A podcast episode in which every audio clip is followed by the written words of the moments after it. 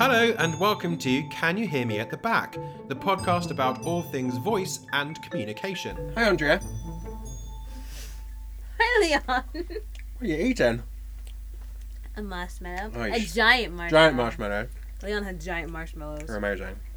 Oh, are they giant? No, they're mega. The box says mega. Oh, yeah, mega. Mm. They are pretty mega. I sound like a very American word, mega. Yeah, I think they are American. Like Megatron. Well, we were the only ones who would come with I thought they were just like a normal size when I bought them, Mm. and then they turned up, and I bought two packets of them. Could you imagine eating hot chocolate? Don't eat. Okay, after the podcast's finished. Mm. Guys, get some get some marshmallows. Join in with us after you finish listening to the podcast. Put some put some hot chocolate on. Mm. Put a mega. now. Wait, no, they shouldn't do it now. no, don't do it now. Don't do it now. Keep listening. Mm. Andrea, Mhm. in a sound and a movement, Mhm. uh, with some marshmallows still in your mouth. Mhm. How are you feeling today? Um. Yum, yum. Somebody really hates me out there. So not people who just get like cringes when they hear people eat. yeah, my friend Dave, Mm. Mm. Sorry, Dave. and also my cousin Nikki. Sorry. My cousin Nikki doesn't like go. To, well, she loves going to the cinema, but she well she likes watching movies. Yeah. hates going to the cinema because people eat popcorn. She once accused me of having thin cheeks. And as you can see from my face, not a thing. I'm also like. I, I don't know what to feel. I don't know if that. Well, nobody would ever say that I have thin cheeks, but. yes, they would. Guys, write in. You know the PO box. Write in. But I don't think my. But when I was little, people used to like squeeze them. Oh, I should chub your cheeks. Yeah, I used to have really chubby cheeks, and I think I just subconsciously have taken that and have put that apart as part of my identity now. But I don't know if that's a bad thing to have thin cheeks. But I don't, it's not a bad thing to have chubby cheeks. Your cheeks are your cheeks. Be your cheeks. And But my cousin was always like, "Well, I can hear you chew everything you chew through your cheek. You must Huh? have thin cheeks." I'm like, oh, see, when you put the context on it, it makes a lot of sense. Then maybe my just head is very good at conducting sound. my dad chews with his back molars, and you can hear them like clamping against each other when Huh. it. Oh, it's it's freaky. So it's like clack clack clack clack it, clack. it clack, no, clack. it's just like, but you can hear the because he's got, I've I've Ah. yeah, yeah. We're freaking people out. you know those podcasts? You know they're they're like podcasts and YouTube channels just for people who eat. Like people just ASMR? and eat. Like yeah, that's that. That? What it's called? I think You so. just like eat like pickles and stuff into microphones. Yeah, and people, and then, then people get really close to the microphone and they do that sort of thing as well, and it makes the hairs on the back of your neck stand up. I don't like it. Do you know? No. Apparently, some people don't feel it. What? The hairs on the back of the neck. Yeah, they don't get that response. I don't get that. I, you have to physically be like behind I got it already. you have to physically be behind Yeah, me in yeah, order yeah. for me to feel it, or like anywhere near my ear. But no, we're getting to weird and dangerous territories. Yeah. and a movement and a sound. How you feeling? I I like that. I think it's the sugar. He had like how many of you? You had like five. I had. Okay, five. Yeah. Yeah, No, I had one, two. I only I had two, and I I was think I buzzed four. off the first No, I had one. five. I had five. I was buzzed off the first one, and now I've got the second one. Who knows what this might be? They're be like. insane. They actually are insane. Plus, I think But there's, a, big. there's if a vanilla coating on the front, on like on like a sugar coating before you get to the marshmallow. Mm, they're good, aren't they? Yeah, it's genius. Guys, write in. I'll send you one in the post. I'm so not going to send you one in the post, but it'll be interesting to see if anyone tweets in. Josh Matheson, if you don't tweet in, I'm going to be really disappointed. And the same thing with Emily Moore. Um, so, what are we talking about today? We're talking about um coaching and teaching. Oh yeah, Yeah, so voice coaching and voice teaching. yeah. Yeah. So the first thing I had is what is the difference? See, this is really interesting because I've had this See conversation with boy. lots of. I know. I've had this conversation with lots of coaches hmm because they really view what they do differently to what teachers do. Yeah. and yet the best teaching actually fits a coaching kind of context paradigm hmm so coaches talk about them not having to follow a curriculum and it's responsive to the needs of the individual hmm whereas teaching follows the needs of a curriculum Mm-hmm. or a syllabus or whatever. Mm-hmm. And to some extent, it kind of changes according to the needs of the individual. Mm-hmm. But it's more about getting everybody to a certain point or that person to a certain point. Whereas coaching is about finding out a way to get them there for them. I was waiting So it's for you to- bespoke. Does that make sense? Yeah, I was waiting for you to say is about taking an individual to a certain point. I was like, he's gonna say the same thing. It Um, kind of is the same thing. I think you can. I think within teaching you can coach, and I think within coaching are teachable moments. I'm all about teachable moments, um, Hmm. because if you think if I if you took down if you took if you stripped like teaching down to its basic kind of fundamentals, right? It's it's basically just um, giving people the tools to learn a new um, skill. Yeah. Which is a lot of times what coaching is. Except they might not be learning that skill as like a first time thing. It might not be the first time that they're doing it. Mhm. They might be coming back to it for long from having been away from it for long periods of time, or they might have just done it and they need to work with it in a different new kind of a way. Mm. So I think the difference a lot like in a kind of conventional way of speaking is that coaches are doing something but they tend to have people who are not starting brand new Yeah. and right off. I mean there are people who, who do that, but nine times out of ten you're working with somebody who's had some kind of experience with that on some level before. So is it like so is it like you're adjusting you're adjusting the behaviors that have already been learnt for a given task. Oh my god, we get so behavioralist. Just Yeah. We're like, wait, let me put my psychology hat on. Um, versus mhm. teaching somebody the sort of building blocks of how to achieve something. Yes. And I think and I think within teaching, it is about the process, right? So it is about teaching students how to break things down so that they can recreate it themselves. Uh yeah. Whereas I don't think you have to do that in coaching because I think in coaching it's just kind of like here's what you need to do. Here's the point that we need to get to. Yeah. Do they need to know how they got there? Yeah. Like I mean sometimes people like it. Um, sometimes transparency is, is really good for working with somebody, but there are some people who are like, nah, I don't really care. like I just Yeah. want to get to that Some point. people don't care why it works, they just They just they wanna want to do know that it. it does and just do it. Yeah. Whereas I don't think that Mm. would go over very well in teaching. In fact, I don't like when students do that in teaching. I want them to they need to be curious about everything. That's want them while interesting. So there. it's actually more of like a holistic thing. Like teaching is more about the for you in this in this instance. yeah, Is more about a kind of wider context, hmm whereas coaching is is more focused. Is more sort of like narrow.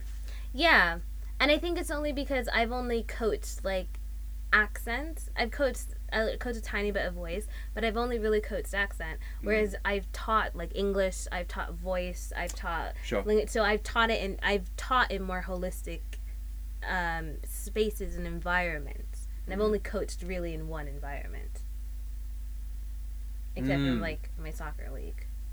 but I didn't really coach for that long. I wasn't there that often. Yeah, I like that. Mm. I'm trying to think of like how much I've. So the vast majority of the teaching that I've done has kind of more been within a coaching context Mm-hmm. because it's been in higher education or it's been in vocational settings. So it's never been kind of like. There's always been um, a broad range of approaches that I've given people in order to be able to achieve a certain thing. Right. Yeah. So it's not like this is our starting point and this is our end point. You can only get there this way. I'm kind of like, well, differentiate. Let's work out how you need to work, or let's work out how. Do you know what I mean? Like it's kind of there's there's it's a more responsive way of working. I've always kind of worked in that way. Versus actually kind of teaching in order to follow a curriculum. I Yeah. find I find that kind of limiting. which is weird because it's kind of, sort of the opposite, which is so unusual for us to have the opposite opinion on something. But but that I kind of feel like coaching's kind of more holistic. and- Yeah. And, in, a, in a sense, because it's like there's more. There's a wider variety of context that I can draw on. Yeah. Whereas a curriculum, I feel like I'm just like on some tracks, not like not a curriculum, but like a, a specific teaching thing. I'm like just kind of. I just really like that you that you do the sound for the train tracks. It's all about the sound. You're an Um, auditory learner. We talked about this already tonight. Yes, I am an auditory. I am. I am an auditory learner. I think yes, but I think when I think about it, um, I'm using the word "think" a lot. I'm Was that when you thought about it just that. then? I did. The little. Hmm. I just had a meta moment. I was like, I'm using the word "think," stop using the word "think," and then I said "thought." Anyway, um, it's the marshmallows. Stop, th- stop talking about thinking about thinking. Ah! Ah, just be, just be present. Um, but stop thinking and be. Um, when when I when I coat something, it's in it's well, it's for a performance normally. Right. And when I'm thinking about like, I think by the time you get to me normally because I'm. I've, uh, most of the things that I've been coaching on, I'm not brought in like in in the beginning. Like I'm not, you know, like in as an most- ideal world where somebody budgeted for a voice coach yeah, one time. No, I'm Sure. normally like it's normally like, oh no, this person's about to lose their voice. Could you help? and you're like, sure, yeah. Sure. Um, I'll wave we'll this magic wand. Yeah. larynx be fixed. Um, but. but I did, so you don't have a lot of time. But th- by the time you get to that point, they're like you're not helping them discover a character. You're not helping them. You know, what I mean, you're not helping them kind of find the sophistication in it. Yeah. You're literally just, Just kind of fixing that you're thing. yeah you're just there for that specific thing um whereas t- in my experience of teaching a lot of times i'm helping connect the dots of certain things Mm. so i'm helping you realize that what you do in your voice class does impact what you do in your acting class impacts what you do with your movement class because it's it's it's all about become um becoming an actor and becoming that person Mm. or and, and transformation and things like that and how do we get to do that and the vocal um, responsibility in that sense. Um, and you have to kind of lead students into that whereas that's not my responsibility as a coach. Mm. like at all. I have this thing with private coaching. Hmm oh yeah. Or like private practice with seeing clients on a private basis where I have to quite explicitly ask people hmm do you want me to teach you or do you want me to coach you? Yeah. And then I have to kind of explain the difference. Yeah. So some people come for coaching and then they change their mind. Hmm so they actually want teaching. Yeah. So rather than so the vast majority of my singers come to me shortly before an audition, hmm usually because they've just found out that they've got an audition and they need a 32 bar cut of something that's not from the musical. mm And so then we work to be able to sort of accommodate that and what have you. So, and then I coach them how to fix the areas of the song that they're having the most difficulty with, or whatever, or any difficulty with, Mhm. and do a few run throughs and what have you. So that's kind of fine, but that's very much sort of just quick fix coaching. There's no time to teach somebody something about that. You can, I can maybe teach them one little moment of in within the coaching of how to make that particular section work better. Mhm. But I'm not teaching them. There's no kind of like getting them from comfortably from one point to another. It's kind of getting them reactively from one point to another. right. And then some people come wanting that initially and then they come back a couple of weeks later and say, actually I really need to just see you regularly for a few months just to to really make sure that this thing that that reaction thing doesn't happen again. Right. So that I can really manage it. I know what to do. Yeah. I might not know what to do every time so I can still come and see you to be able to coach me on that specific piece of repertoire Mhm. but it's that moment that I don't want to repeat yeah and then and then I go right back to Mhm. kind of like okay here are the building blocks of how to put this thing together Mhm. these are the reasons why it works this is kind of our current understanding of it and then if you do this, this, and this, it then plugs into what we've already just done, and they go, oh, okay. So it seems, it feels to me like a, as you've said already, but like, add more context Mhm. to that particular moment that they didn't want initially because they just wanted to be able to go. I just want to know one cue Right. to make that work. yeah. Then I can be in the audition, give myself the cue, do it, and then if I get the part, I'll come back and work on it. Or I didn't get the part, but I want to come back and work on it so that next time I don't have that problem. Yeah. And it's kind of, it's really interesting that people kind of don't appreciate what the difference is, even though that's what they're coming to do. Yeah. Uh, well, I don't know if they know. No, that's yeah, Yeah. exactly. And I think there's because I I have a similar thing with accent where it's like someone will get something and be like, okay, I need I need to read for this by tonight. Like I need to put myself on tape for this in an accent. And normally I do that same thing, and I'm just like, Yeah. yeah, sure. You go listen to Yeah, our previous okay. episode. Um. Okay. Fine. Um. so then you kind of you give the fast acting thing. Do you make this sound? Do this. Blah Yeah. blah blah. Whereas like if you come to me for longer periods of time, it's not necessarily that you need to make this sound, but we go, what is the difference between the sound that you're currently making? And the sound that you need to make, and how do we get there so that the next time you have to do it, you can listen to yourself and be like, oh, this is where I'm starting from. I know this because, you know, my coach said this, this, and this. This is how I get to it because I've written it down. You should always write things down or have them in a voice memo. That's another episode. Um, still telling my students that. Um, and you know, and I can refer to it later. Uh, and then and then that's how I do it. But I think, yeah, I think. I don't know if people know the difference between that because, like, I think as voice coaches and voice teachers, I think we know the difference because we're doing something very different. That's true. Um, but they see it as receiving information. Mm.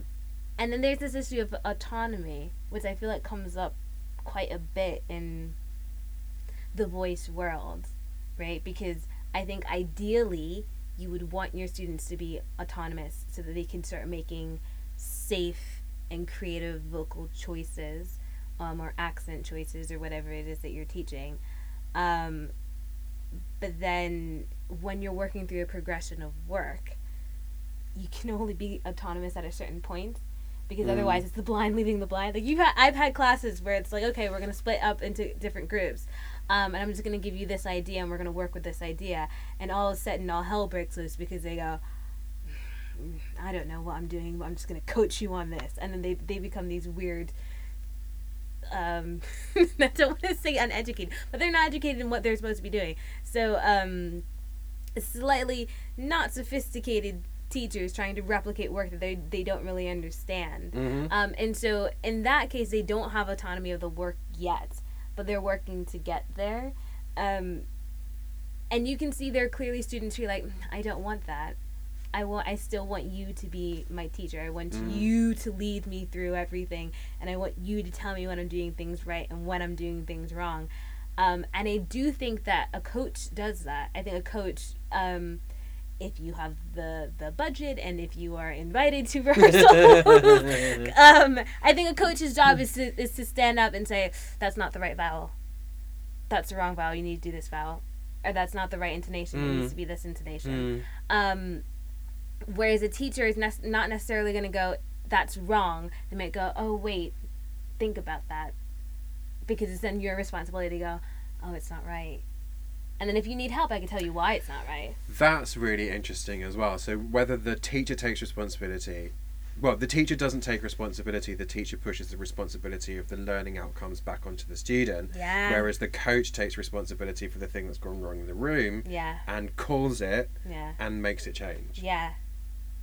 Yeah. That's an interesting definition. Yeah. I just made it up because I I, don't think I I, like started it. with that. I think I started with something completely different. Because that's what I feel. I feel as though when I'm in a rehearsal space, I'm and I, and I'm coaching um, the accent particularly. I'm I was the one put in charge of the accent. So if something goes wrong, that's me. Yeah. Right. Um, and nobody else is nobody else is looking out for that. It's it's just kind of me. hmm Um, so yeah, in that case, that is my responsibility. Where if I'm if I'm if I'm doing if I'm in a room, um, and I'm teaching say an accent and we're going through it and I'm listening and they're listening, I don't always go. I, I, I don't always take responsibility for it because it's a learning environment. And so I'm teaching them how to listen and I'm teaching them how to Yeah. I'm I'm essentially teaching them how to coach as well because I'm teaching them how to give feedback if that's ne- if that's needed in that moment. To go, oh well, maybe it's not. Maybe maybe your "ih" sound is a tiny bit off. And then if it is, if they've identified it correctly, then I will give the exercise that they need to do to fix it. Yeah, that's always an interesting thing, isn't it? Because I find that lots of people, when they are invited to coach somebody else, but they don't know. So, like, if somebody's like a native speaker of a particular accent, Right. and then somebody else is trying to do that accent and they demonstrate, Mhm. and they go, This is the sound, they demonstrate the sound, and then Mhm. somebody does the sound, but it's slightly off, Mhm. then they often won't break that down Right. and then isolate the vowel sound, what they'll do is, they'll put it in a different word a lot of times, and Or they'll they'll- to work it. but then, but sometimes they put it in a different word because it'll be a sound that might be in orthography written as an A, Right. and then yeah. they'll be like, um, you know, bath. And you're going, okay, bath. Yeah, like bat. And you're like, no, no, no. It's a completely different vowel sound. They're like, no, because Yeah. it's written with an A. And you're like, oh, oh my god. Remember that first class where we talked about IPA and vowel sounds? And they're like, uh, what? All my first years to listen Yeah. to this. So like, there's that that happens, but then Mm. there's also things that happen where people then rather than it being like bat, no, let's say let's say bag Mhm. and bag, Right. Right? So like a Midlands would say a bag, Mhm. and I'd say bag. So it's Mhm. like a slightly longer vowel sound. And then what would happen is, is like this student listening to it would hear that something was not quite right, Mhm. but then they'd be like, "No, it's bag," and you're like, "Hold on a second, you Mm. just made more of the b." Like it's really odd, and then it's bag. You're Mm. like, "Well, it's not bag, is it?" So they like they then put the emphasis on on weird parts of the ver- weird parts of the word Mhm. that don't necessarily make any sense or or actually move the person who's not making that sound on. So what Mhm. they do is they end up doing that sort of very British thing and just sort of shouting at things. Until they think it's correct. yeah, Yes. and then they go, "Yeah, now you've got it." And you're Yeah. like, "What Well, what changed? what yeah. Yeah.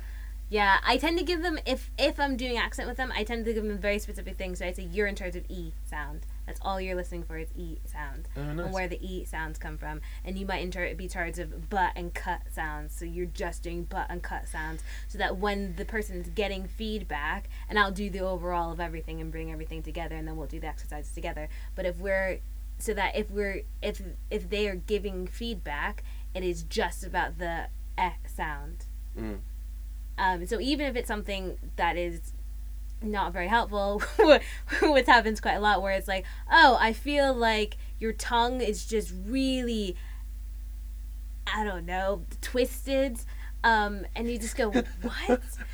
because then, because if it's something odd, the, the class will help, and they'll be like, oh, n- that doesn't make any sense. Because because I tend, I was like, well, twist your tongue.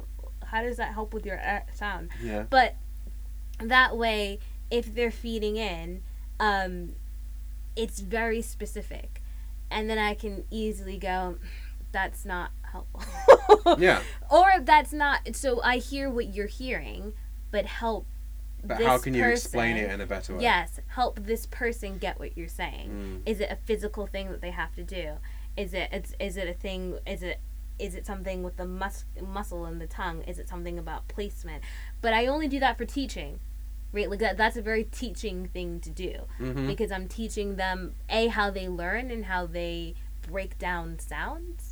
Um, and how they negotiate those things with other people, how they communicate with other people, which tends to be at some level not very great otherwise it wouldn't be in my class but they so they're learning that they're like oh well that's not very helpful and i shouldn't really be saying that Mhm. um, but then they're also um, they're learning about the key the key things so they're learning oh so that sound i was listening for that S sound is really really important because when they mess it up there the whole accent shifted Mm.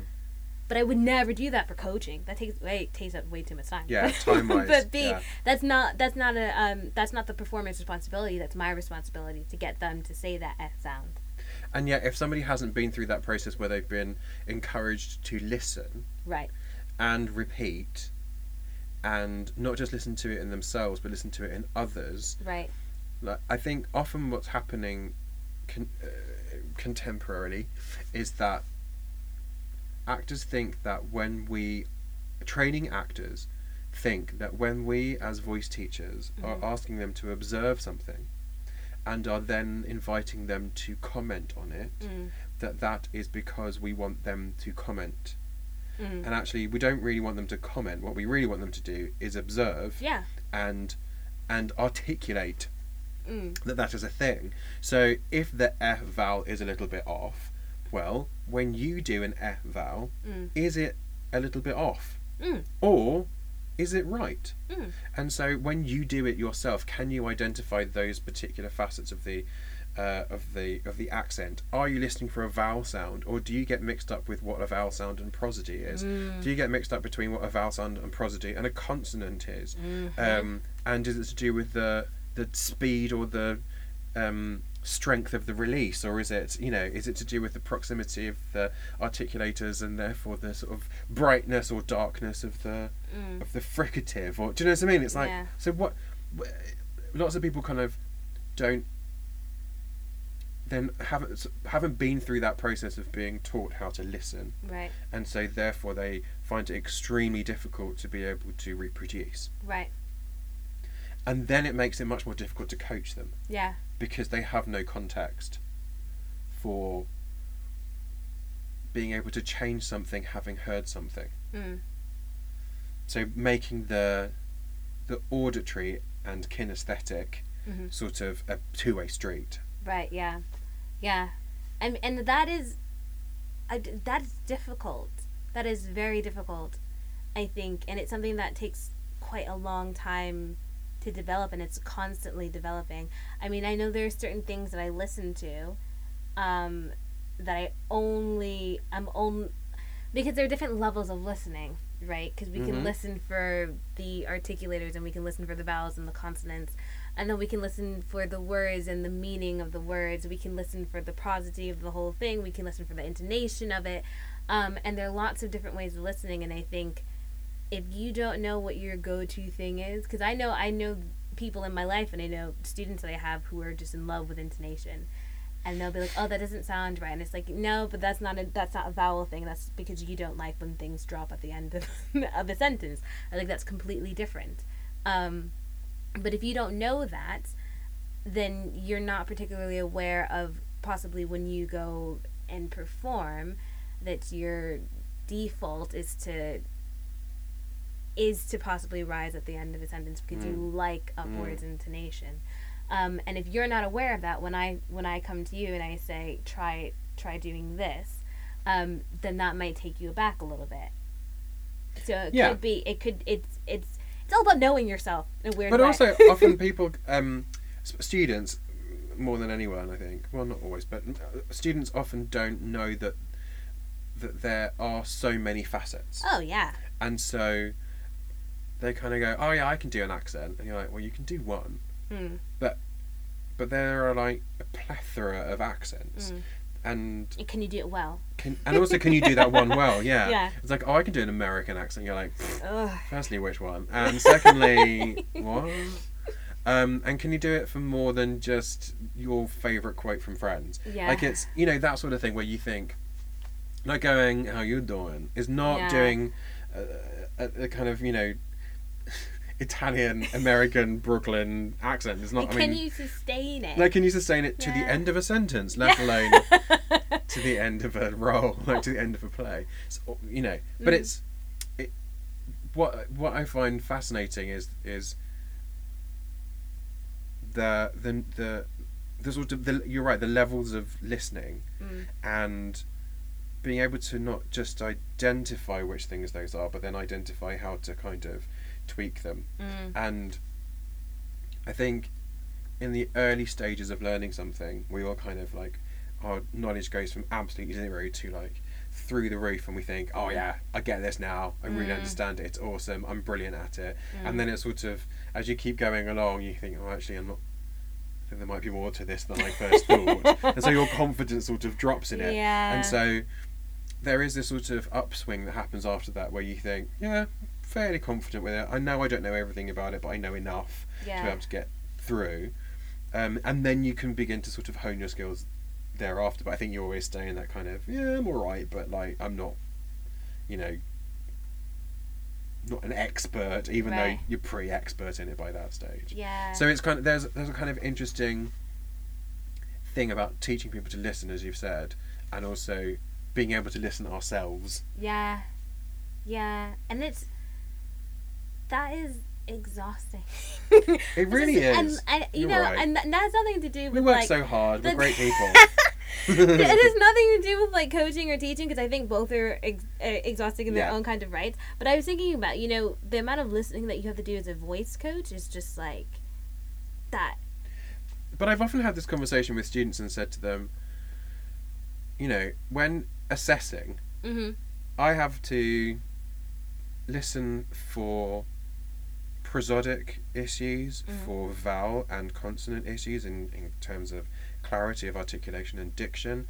I have to listen for the use of language, so Mhm. whether you're using the keywords and operative language, whether you're acting and using those m- metaphors and similes and, you know, imagistic adjectival parts of the sentences. Like, are you actually communicating what the text is about and what the subtext is about, and Mhm. also inhabiting in an imaginary world? And all, I'm like thinking and watching and doing and assessing all of those things. Mm. So, even though you might sort of roll your eyes as one person after the next gets up Mm. to do their two and a half minutes of a speech, Mm.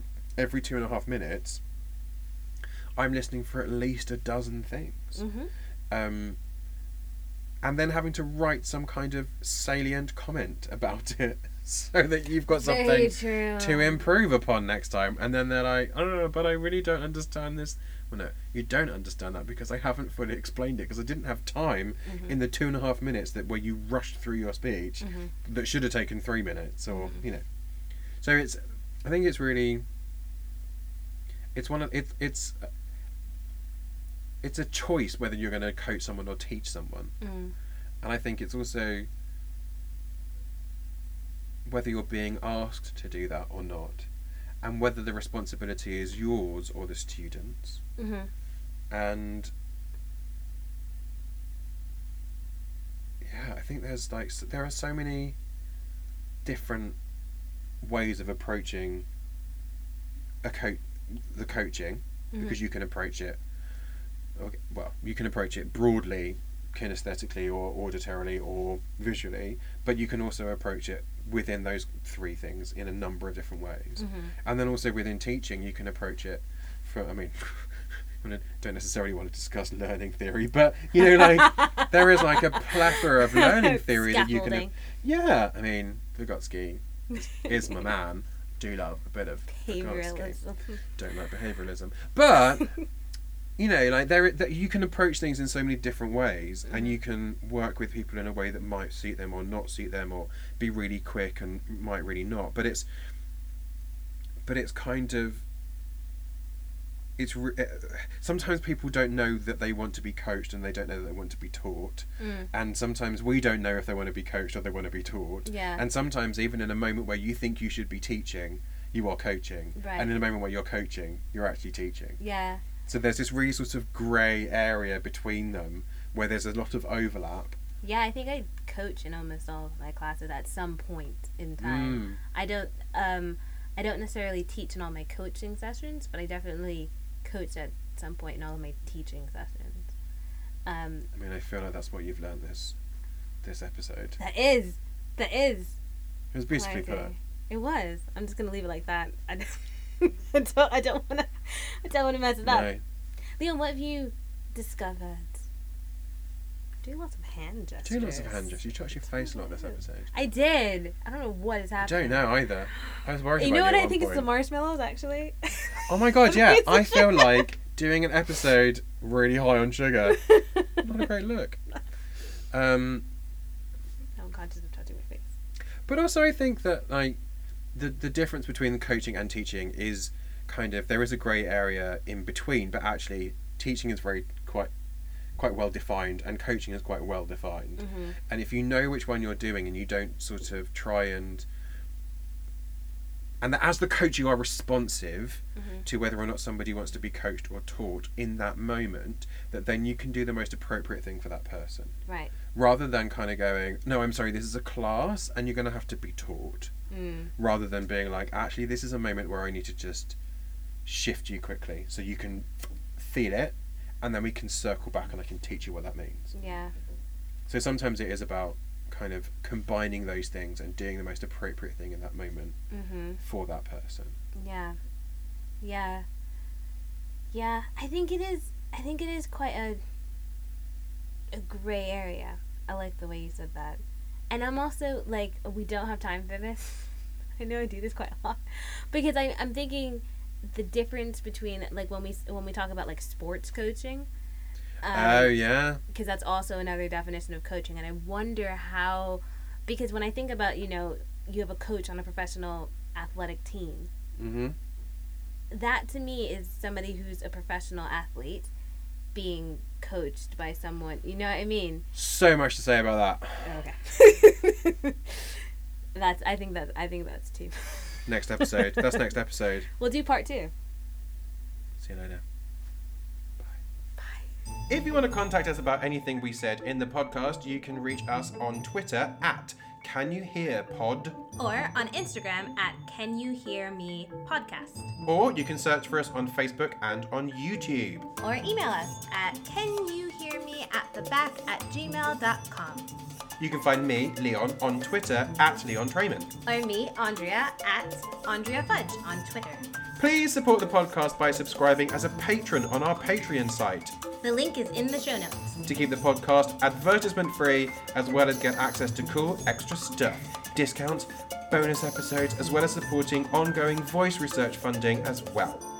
Okay, love you, bye!